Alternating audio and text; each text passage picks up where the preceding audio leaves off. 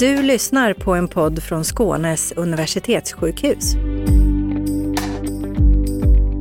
Ni lyssnar på ett avsnitt ur poddserien Vi följer livet och i det här avsnittet så ska vi prata om diabetes.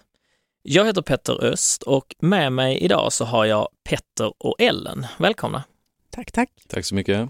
Och i er familj så är ni två stycken som har diabetes. Dels du Petter och dels ert gemensamma barn Idun som är Mm. fem år gammal nu. Precis. Petter, hur gammal var du när du fick diabetes? Jag var 10 år gammal, ehm, så det är 25 år sedan ungefär som jag blev diagnostiserad med typ 1-diabetes. Kommer du ihåg hur det var när du fick det? Um, lite svagt. Det, det jag vet om det är, jag hade ju alla de, de klassiska symptomen då som man får innan man får diagnosen. Det var mycket, mycket jag var väldigt trött. Jag var väldigt, uh, ingen aptit. uh, gick ner i vikt. Som tioåring så gick jag ner en 7-8 kilo på två veckor. Drack hela tiden, kissade hela tiden.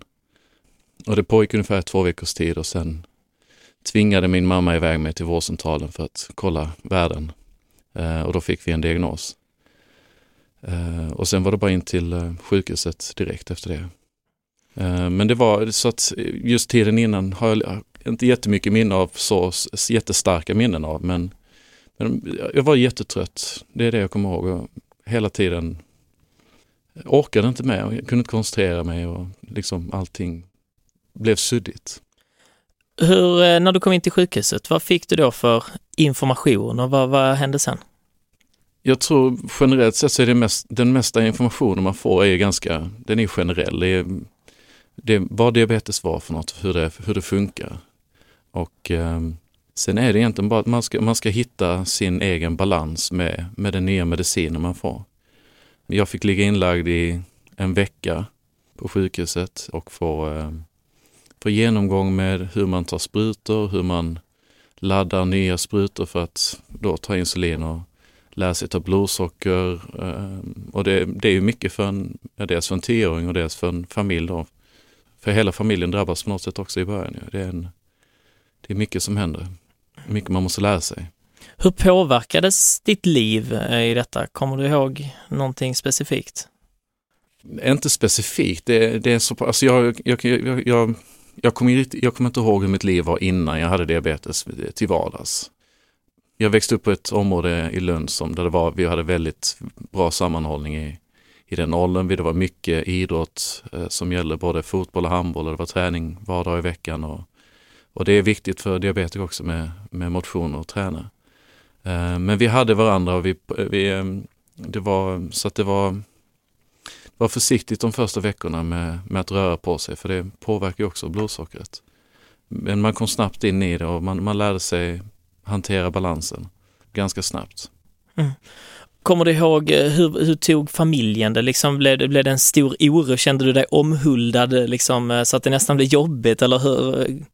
Ja, både och. Eh, det kanske inte är en jätterolig så, men eh, min mamma som då tvingade med mig till vårdcentralen, hon var ju övertygad om att jag hade leukemi. Så att det var cancer. Och när det då bara var diabetes så var det, det, var, ju- det var ju lite lättnad på så sätt. Så att eh, det var inget så urakut i stunden.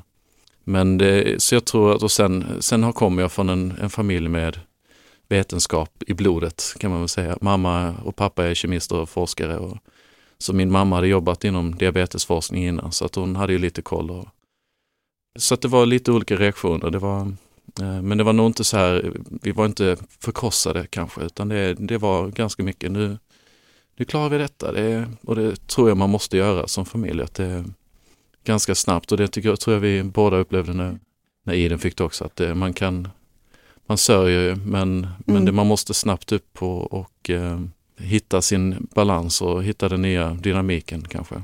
Men vi kommer väl lite till det sen. Men jag tänkte bara flika in, för jag vet att din mamma har berättat att, eller du också berättat att när du precis hade fått diabetes så följde de ju med, dina föräldrar med till träningarna och liksom du, behöv, du var, tvungen att kolla blodsockret var, ja men en gång i kvarten eller sådär. Alltså det, det fanns ju ändå en oro, en, Jo absolut. om, en period där, eh, Ja Jo men det, innan man lär känna, Mm. alltså numera så kan man ju de här tecknen på vad som, hur man beter sig, hur man mår och när man börjar bli låg eller hög.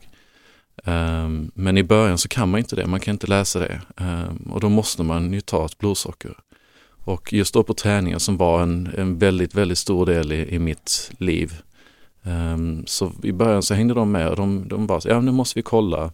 Ja, nu får du äta lite och det var, och det var jobbigt för mig då att bli liksom utplockad kanske då var 15 minut eller 20 minut och jag kollas, ta stick i fingret. Och, ja, men nu är det kanske lite lågt så här, nu får du äta en, en halv apelsin här. Och, eh, och så med de andra, andra sprang omkring och, och gjorde det som jag också, också ville göra då såklart.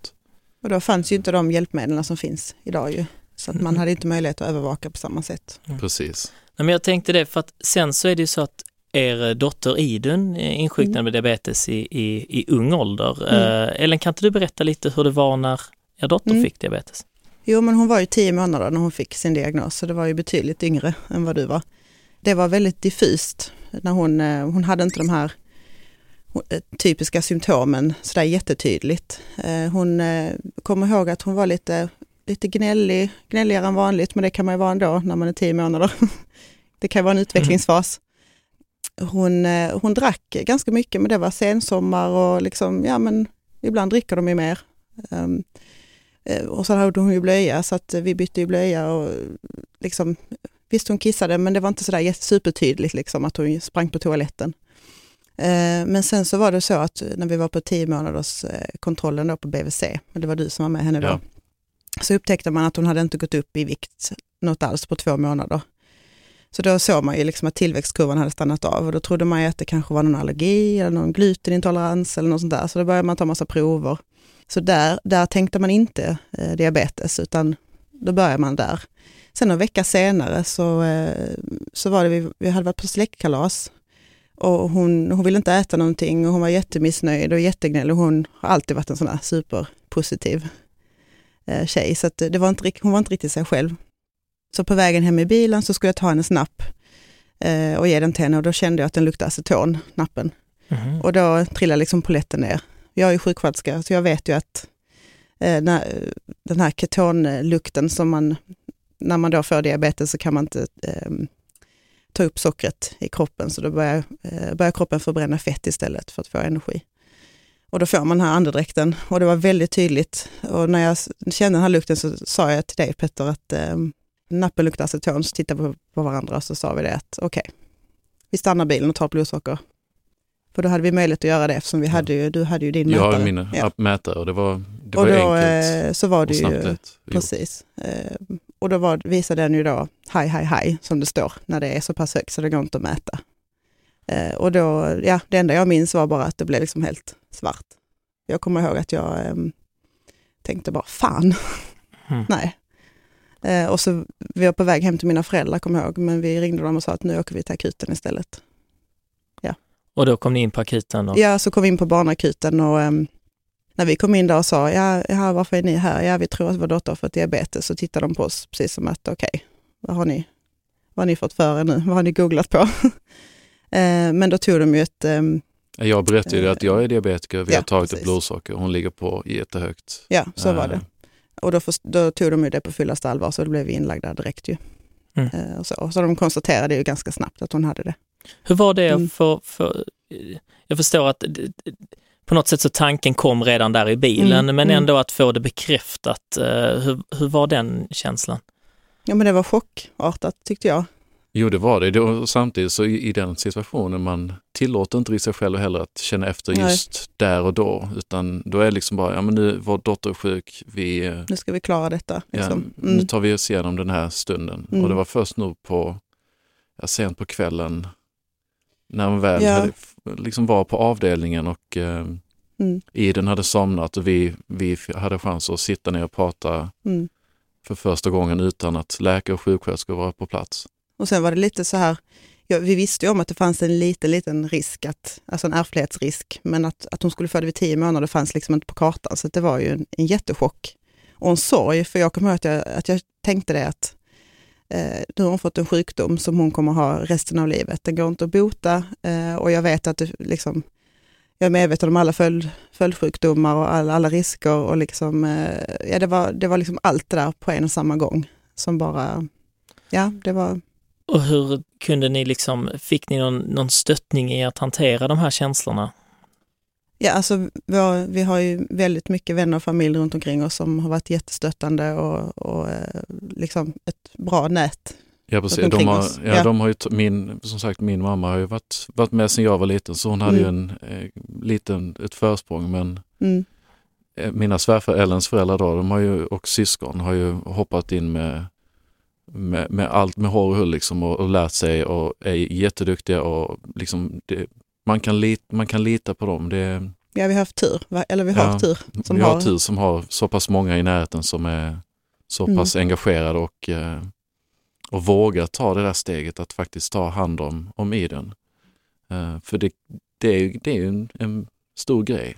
Mm. Sen fick vi ju, alltså från sjukvården då, så fick vi ju, jag har haft lite kon- psykologkontakt och så i lite perioder. Um, annars så, och det är lite det som jag jobbar med i Barndiabetesfonden också, att erbjuda stöd till eh, de som eh, har barn Ja. som precis har insjuknat. Eh, Men det är jättespännande att du är engagerad i det. Ja. Jag tänkte vi skulle ta upp det. Jag tänkte vi Mm. återkommer till Ja. det också senare. För att det som Mm. också är spännande här är eh, när Iden då blev inlagd på Mm. sjukhuset eh, och om du, nu kommer inte du ihåg jättemycket kanske själv Petter, men, men är det någon skillnad i vården eller i omhändertagandet eller behandling upplever du från när du fick det? Jag, jag vet inte, ja, lite, jo men det är det ju. Den största skillnaden är ju det faktum att tekniken har gått jättelångt. Så att för alla patienter är det så att numera så har du eh, möjlighet att få en pump. Eh, vilket gör att du kan finslipa det ännu mer, liksom själva medicineringen. För när du fick diabetes så hade du sprutor. Då hade jag sprutor och numera, det, nu är det, det är många som använder sprutor fortfarande idag, men nu har man de här pennorna som är antingen förfyllda eller att du, du bara liksom sätter på en, en ny nål och sen kastar. Men, eh, men innan det så hade jag de här sprutorna som eh, eh, jag kallar dem för myggor, jag vet inte om de har något bättre namn, men man var tvungen att liksom dra upp och eh, göra hela den här grejen med luftbubblan och, och så vidare, även om inte det var lika brytt. Eh, och sen så ska man då eh, in med den i magen eh, och sen slänga hela sprutan och sen eh, och en halvtimme före. en halvtimme äta. före man skulle äta skulle man ta insulin. Alltså det är mycket som ändrats med, med det tekniska, det runt omkring. Och vården har ju utvecklats mycket också. Eh, man har lärt sig mycket mer om, om eh, hur man ska tänka på, eller vad man ska tänka på, hur man ska tänka runt, runt omkring. Och tankesättet har ju ändrats. Alltså, om man tänker när du var liten så fick du liksom, eh, du fick en portion, det här ska du äta och så här mycket insulin ska du ta. Punkt slut. Mm. Idag så lär man ju ut istället att, att räkna då kolhydrater och dosera ut efter det. Så det är liksom inte så här att det här får du äta utan okej, vad vill du äta? Okej, då utgår vi från det och så tar vi insulin till den mängden då. Så att det, liksom, det omvända tänker på något sätt. Det blir en Precis. annan frihet ju. Och spontanitet Ja. också. Att man Ja, kan. ja, verkligen. Och nu, är det, nu kan man ju ta, liksom, när jag var liten så tror jag, jag, jag skulle ta det en halvtimme innan. Skulle jag ta insulin och sen skulle jag äta då eh, en viss mängd mat. Och eh, i skolan så fick jag den upplagd. Så jag gick in i köket så fick jag ut en tallrik och då hade de lagt upp det som eh, de hade fått som eh, råd från sjukhuset, dietisten. Eh, numera så kan ju, vem, kan ju alla diabetiker med, eh, gå och ta den maten de vill ha, titta på, okej så här mycket är det på tallriken. Då tar jag då rätt mängd insulin till det som ligger på tallriken. Och jag menar som diabetiker så kan du ju äta vad du vill, så länge du tar rätt mängd insulin. Och så länge man Eh. balanserar det liksom med, med rätt... eh, Ja precis, ja, ja. men i grund och botten Mm. så kan du äta vad, Mm. precis vad du vill. Du kan äta, du kan äta, men det är precis som vilken frisk människa som helst eller icke-diabetiker. Så finns det saker man bör äta och man inte bör äta. Så att det, det gäller att ha en balanserad kost. Eh, Det är viktigt för vem som helst. Det gör livet enklare om man, om man tar det på ett väldigt, lite mer allvar som diabetiker, får jag säga. Ja, att man vara medveten om att man kan äta allt men det är svårare att dosera till vissa saker, till exempel rent socker Mm. eller Ja. godis eller så. Och sen är det Ja. väldigt individuellt också såklart, bland olika personer. Men hur var det, då fick Idun en sån här pump som gör att hon inte behövde sticka sig eh, hela tiden, eller rättare sagt ni inte behövde Mm. sticka den hela tiden. Eh, det var inte riktigt så. Om Nej, jag får förtydliga. absolut Hon gärna. fick en pump, det fick hon, som doserade insulin hela Ja. tiden. Eh, men hon, den här sensorn som mäter hennes blodsocker, den fick hon inte från början. Utan vi, vi hade, det var väl kanske två, någon, Ja, tre, fyra månader. ja, några månader där vi inte hade en sån här sensor. När vi, detta var ju några år sedan då, nu. Eh, då var det fortfarande lite restriktivt med de här sensorerna. Eh, så att vi fick liksom prova utan först. Sen när, när vi märkte efter några månader att det här är liksom inte hållbart, vi sov ingenting på nätterna. Eh, hon var extremt eh, svår att ställa in eh, eftersom att ja, när man är tio, tio månader så växer man ju otroligt mycket. Hon kunde ändra sina doser från dag till dag. Ena dagen kunde hon ligga jättehögt i blodsocker och andra dagen kunde hon ligga jättelågt och vi förstod inte varför. Så att eh, vi behövde någonting som eh, övervakade. Så då fick vi en sensor. Mm. Så var Men mycket blodsockerstick i början. Och, Vi fick sticka Ja. henne, på, var uppe Mm. på nätterna en gång i timmen vissa nätter eh, och stack henne i, i, i tårna. Så att, ja. Första tiden var omtumlande. Hur var det? Ja, det var en dimma. ja, tänker gud, tillbaka. Ja. Ja, Faktiskt, det var en konstant oro, eh, panik, nästan panikångest. Alltså ibland när jag vaknade upp på natten. liksom, har jag glömt? Är- Är hon avsvimmad nu eller medvetslös? Eh, Ligger hon jättehögt? Inte en susning, jag vet inte. Det var hela tiden den här, eh, alltså man hade ingen kontroll. Vi fick ju ändra om. Tanken var att jag skulle vara pappaledig då. Jag hade varit pappaledig en vecka Mm. när hon fick sin diagnos. Eh, Men efter hon fick sin diagnos så var vi först eh, hemma båda två en, några veckor. Och sen efter det så delade vi på den sista ledigheten så att på 50 procent var. Så jag jobbade två, tre Mm. dagar i veckan och du jobbade två, tre dagar i Så vi veckan. turades om lite. Ehm, Så man fick ju, vi båda fick vara hemma och lära oss eh, hantera det. Men sen var det ju, och det gav oss också lite alltså chans att ta varannan natt. Att Mm. den här natten är jag uppe och tar alla sticken och nästa natt är du uppe och tar alla sticken. Och, Men jag kommer, jag kommer ihåg det så jätteväl, så tydligt att den dagen vi fick den här sensorn så var det som en, som en sten som bara liksom lyftes bort från mina axlar, från mitt bröst. För då Att- kunde den... Att jag bara kunde titta på den här och bara se liksom att okej, hon ligger och den bra larmar, den har ett Den larm. larmar om hon ligger lågt på natten. Eh, vi behöver liksom ta den här konstanta oron hela tiden. Så det var en jättestor skillnad för livskvaliteten. Det var en Mm. vändpunkt här så Ja. det började bli lättare. Verkligen. Mm. Nu är Idun fem år gammal Mm. eh, och ni har, eh, hon har vuxit upp, blivit större och det är mycket som också sker under den här tiden. Man ska börja på förskolan. Eh, Mm. Hur har det varit till exempel, att lämna Idun på förskolan? Ja, vi har, varit, vi har haft en enorm tur för vi har, haft, vi har världens bästa förskola. De, Verkligen. Vi fick en resurs då till Idun direkt när hon skolades in. Eh, Vi kontaktade ju förskolan några månader innan och berättade då så om hennes behov och, och att hon hade diabetes. Och då fick vi då Tina som är hennes resurs som är helt fantastisk. Som har lärt sig liksom hur Iduns diabetes fungerar. De, där är även fler pedagoger som också har lärt sig, så de är några stycken som turas om också. Kan stötta, stötta upp för Ehm, varandra. Och, Ja, eh, men de tar det på allvar men de låter henne ändå vara liksom ett vanligt barn. Vi kände oss jättetrygga. Verkligen. I grund och botten så är det så att någon måste alltid vara i närheten. Mm, Eh, De behöver inte vara rakt in på men de ska vara i närheten, de ska ha koll. Beter hon sig konstigt eller hur, vad säger sensorn och så vidare. och Eh, dosera när hon ska äta. Så. Ja precis, Mm. titta vad hon äter. Äter hon tillräckligt? Äter hon allt? Äter hon inte? Ja, ska hon ha mer eller inte? Ehm, Men det är så att de, ja, de har ju fått en, en extra pedagog till eh, förskolan Mm. enbart för henne och det är ett måste. Ja, det är det. Ehm, Men det, var ju en lång, alltså det blev ju en lång inskolningsperiod ändå, ju, för vi var ju Ja. tvungna att vara med de första veckorna och liksom successivt eh, så. Men ni kände er ändå trygga när ni liksom... Ja, det var ju, alltså jag tror för alla föräldrar som ska lämna sitt, framförallt sitt första barn på förskolan så är det ändå liksom en, en stor omställning att lämna bort sitt barn. Så det blev lite extra svårt kanske eftersom eh, vi hade den här, den här sjukdomen också på det. Men eh, det har ändå blivit så pass bra det kunde bli ändå, tycker jag. Ja, och, och som sagt, de, är- de har visat redan från början att, att de tar detta på jätteallvar och Mm. de inte de fixar det mesta och de, eh, sen nu är det, nu är det telefonerna eh, funkar jättebra. Det är bara att ringa och sen Mm. så är man där en kvart senare och eh, Och det har ju inte hänt många gånger behövas. att de har behövt ringa till oss så att vi har börjat åka dit. Hur är det med barnpassning? Mm. Ja, det blir också lite svårare när man har ett barn med diabetes. För Ja, det kräver ju ändå att personer som ska passa, att de har eh, kunskap om sjukdomen och vet hur de ska hantera det och så. Men vi har ju då som sagt, vi har ju mormor, morfar och farmor som, är, som är, passar liksom när som helst, har lärt Ja, sig. verkligen. Eh, vi, har, eh, vi har lite vänner också som vi har lärt känna som har egna barn med diabetes. Där kan man också få lite hjälp av varandra. Men det är ju svårare att lämna bort henne bara sådär. Det märker vi tydligt nu när vi, har, när vi fick ett barn till som är, som är friskt då. Det är mycket lättare att lämna bort honom en stund hos, hos kompisar eller eh, lämnar man bort Idun så blir, lämnar man ju automatiskt ett ansvar över de andra vuxna.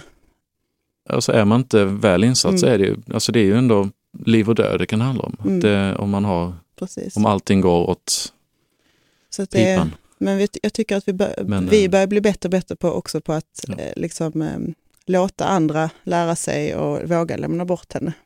Faktiskt. Hur skulle ni säga att det här påverkar er, er vardag i tid per dag som ni liksom eh, lägger extra på det här? Eller hur, Alltså, när man tänker efter egentligen så lägger vi ju egentligen ner all vår tid. Det finns alltid där i bakhuvudet. Man kopplar liksom aldrig bort det riktigt. Man måste planera varje liten sak. Det är liksom Mm. hela tiden, man måste vara så otroligt förberedd eller noggrann i allting man ska göra. Och det är Eh. mycket som, som jag känner som inte syns utåt. Som kanske inte andra märker men eh, som vi planerar och tänker liksom tio steg i förväg eh, i våra huvuden. Som Ja. inte andra personer kanske märker av eller så. Sen lär man sig lite grann också att leva med det, att hitta balansen, tycker jag ändå. Men det finns ju ändå alltid där eh, i bakhuvudet. Alltså det är inte många timmar som man inte eh, tänker på det ett antal gånger, varken då om Idun eller för mig själv. Och jag antar att du, jag ser, Ellen tittar ju på mig också och lyssnar på mig och, och känner av mina eh, signaler. Så du har ju dubbelt upp kanske. Men, Mm. Nej, men, eh, det, ja. men det blir, men men man får hitta den där balansen, liksom att ta sjukdomen på allvar men ändå inte låta den ta över liksom, livet. hur var det för dig eh, att när du träffade Petter? Hade du någon erfarenhet av diabetessjukdomen Nej, det? hade jag inte. Eh, inte alls faktiskt. Men sen eh, när vi träffades så började jag plugga till sjuksköterska i samma veva. Så då lärde jag mig lite mer om diabetes i, i utbildningen ju. Eh, och sen så lärde jag mig eftersom att du hade det. Men eh, jag måste säga att det, det är ju en enorm skillnad att få ett, ett barn med diabetes än att ha en, en som när jag träffade dig idag, som ändå hade en kontrollerad liksom, diabetes. Jag märkte inte av det sådär jättetydligt. Du tog dina sprutor ibland. Vi, vi gjorde liksom samma saker som alla andra. Du hade heller inte de här hjälpmedlen då som Nej. finns idag, så att man hade ju inte samma, vad ska man säga, ständiga övervakning då ja, heller. ju. precis. Eh, Så att det, var, det är stor skillnad, måste jag säga. Hur upplever ni att kunskapen är i samhället överlag kring diabetes? Låg.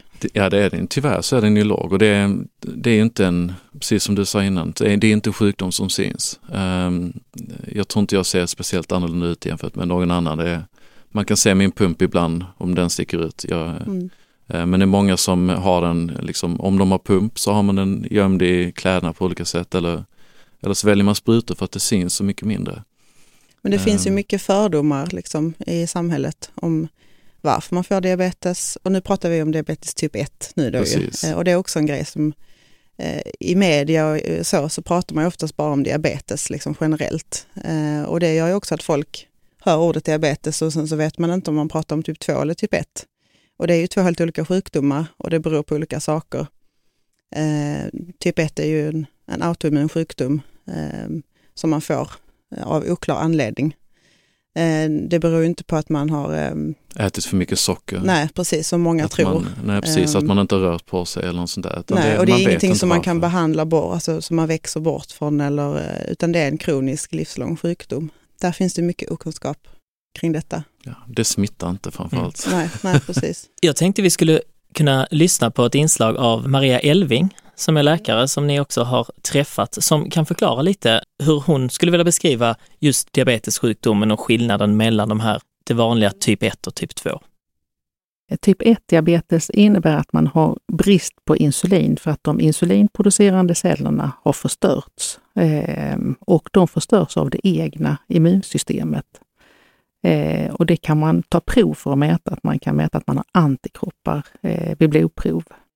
Vid typ 2-diabetes så har man ofta insulin, men insulinet kan inte verka ute i kroppen. Det finns ett motstånd eh, och då kan man behandla på ett annat sätt än med insulin. Då kan du ge eh, tabletter och du kan behandla med särskild kost. Och det är också vanligare om man är överviktig, så man kan behöva motionera lite mer också. Och kring de här missuppfattningarna, är det något speciellt som, som ni möter, eh, både kring dig Petter som du möter eller kring Idun, av människor i er närhet, som ni tänker på speciellt? Mm. Ja men en vanlig fråga man får eller så är ju oftast, ja men kan hon verkligen äta detta? När vi är på kalas eller om vi liksom är iväg någonstans. Eh, att man har en uppfattning om att eh, när man har diabetes så, så får man inte äta vissa saker. Det är en vanlig fråga som jag ofta får och du ja. också vet jo, jag. Men absolut, men det, det känns lite som att den, här, den gamla enkla sättet att uttrycka diabetes på, den här typ 1-diabetes, är sockersjuka.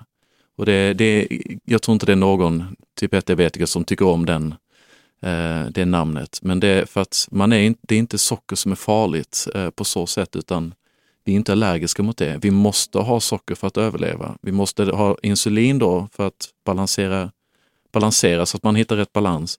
Men utan socker så dör vi. Så att vi kan ju äta socker, det, är inte, det gäller bara att hitta rätt balans med insulin.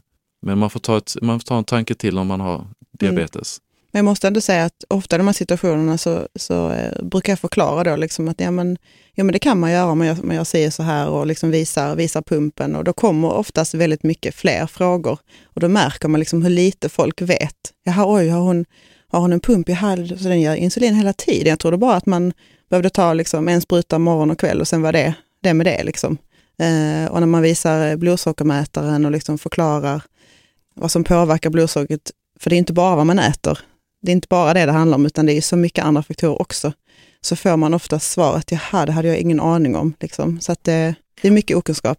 Och jag kan förstå, även om det sägs i bästa välmening, så Precis. kan jag förstå som dig Petter, liksom att du har levt med denna sjukdom väldigt länge och nu kommer någon ifrågasätter vad du ska äta. Eh, Precis. Alltså, ja, man får ju de här kommentarerna och det är ofta, precis som du säger, jag vet om att det är välmening. De bryr sig om och de är intresserade så de, de frågar, eller tror, de har en, en föreställning om, över hur det ska vara.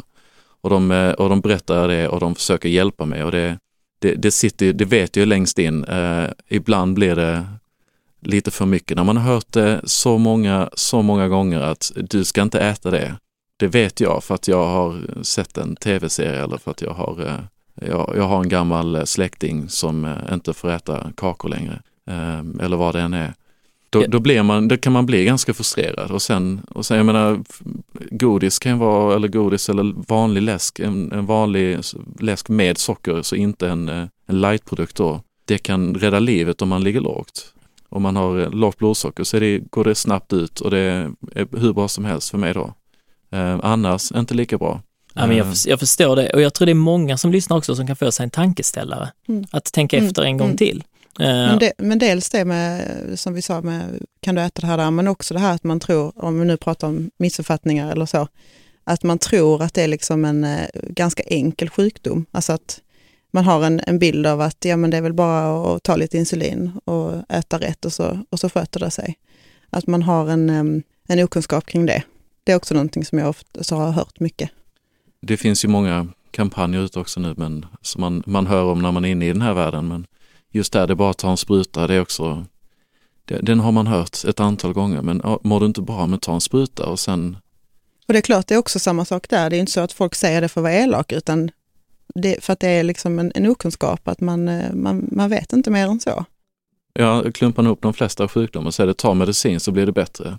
Uh, insulin som vi tar då för att reglera vår sockernivå, det är ju för mycket insulin, är, då blir det ett gift.